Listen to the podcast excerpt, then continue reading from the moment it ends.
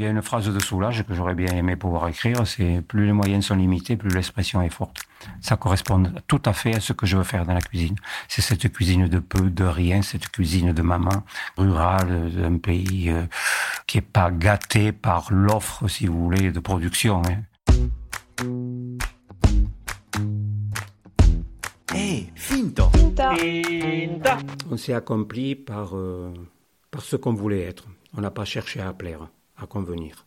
Donc il y a à la fois cette envie de, de, vous exprimer librement, mais avec l'envie farouche de rester sur ce territoire. Vous vous y entêtez Mais parce que c'est lui qui nous a, qui nous a inoculés, qui nous a, qui nous a façonné, qui nous a guidés sur, sur notre vie, si vous voulez.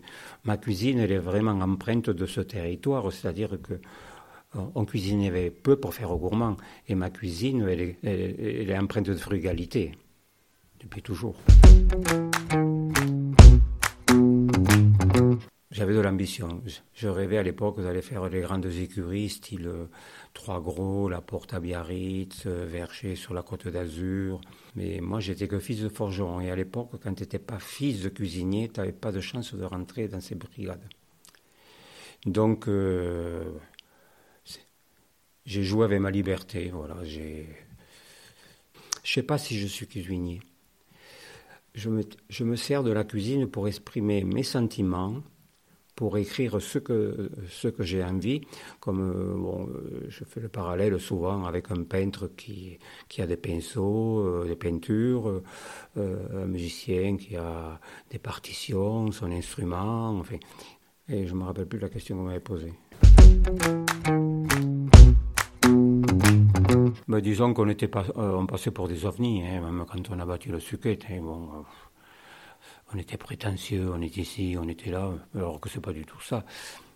Parce que si vous voulez, bon, euh, que ce soit la cuisine, que ce soit le lieu qu'on a bâti là-haut, on a une lecture, nous, du plateau qui correspond pas trop à la lecture lambda qu'on peut faire du plateau c'est rustico, c'est le mouvement du terroir, c'est la nappe Carovichy, c'est tout ce que. C'est pas que je le déteste, mais la vision qu'on avait mon épouse, nous, on est contemplatifs. On a une fascination pour les déserts. On a fait l'Atacama, le Tibesti, le sud d'Algérie. On en a fait quelques-uns. Et nous, l'Aubrac, c'est ce qu'on reçoit, nous, ce qu'on perçoit dans l'Aubrac, c'est un lieu de méditation, un lieu de rêverie. Et c'est ça que nous, on, voulait faire passer, si vous voulez, euh, au Suquet. Et ça n'a pas été compris. En 92, euh, je le cite souvent, ça, Rodez arrive en demi-finale de la Coupe de France, 92 ou 93, je ne sais pas trop. 91, je pense. Au 91. Mmh, à Marseille. Vous avez la mémoire, moi je ne suis pas foutu en plus. Marseille, demi-finale.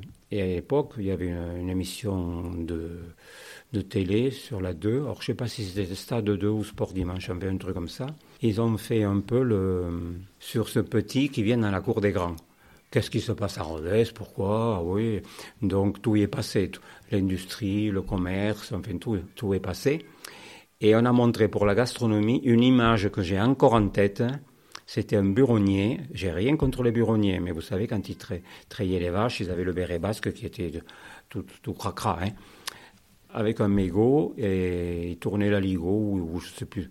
J'ai dit mais punaise. Et puis bon, je pense que je sais pas s'il avait froid, il avait des couleurs, on va dire. Et c'était l'image qu'on montrait de la gastronomie avéronaise. Et moi, ça m'a fait mal au cœur.